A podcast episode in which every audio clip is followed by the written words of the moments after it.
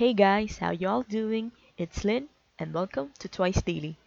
In this microcast, I'd like to talk about ITZY, a rookie girl group that just debuted this year from JYP Entertainment, the same company where Twice is from.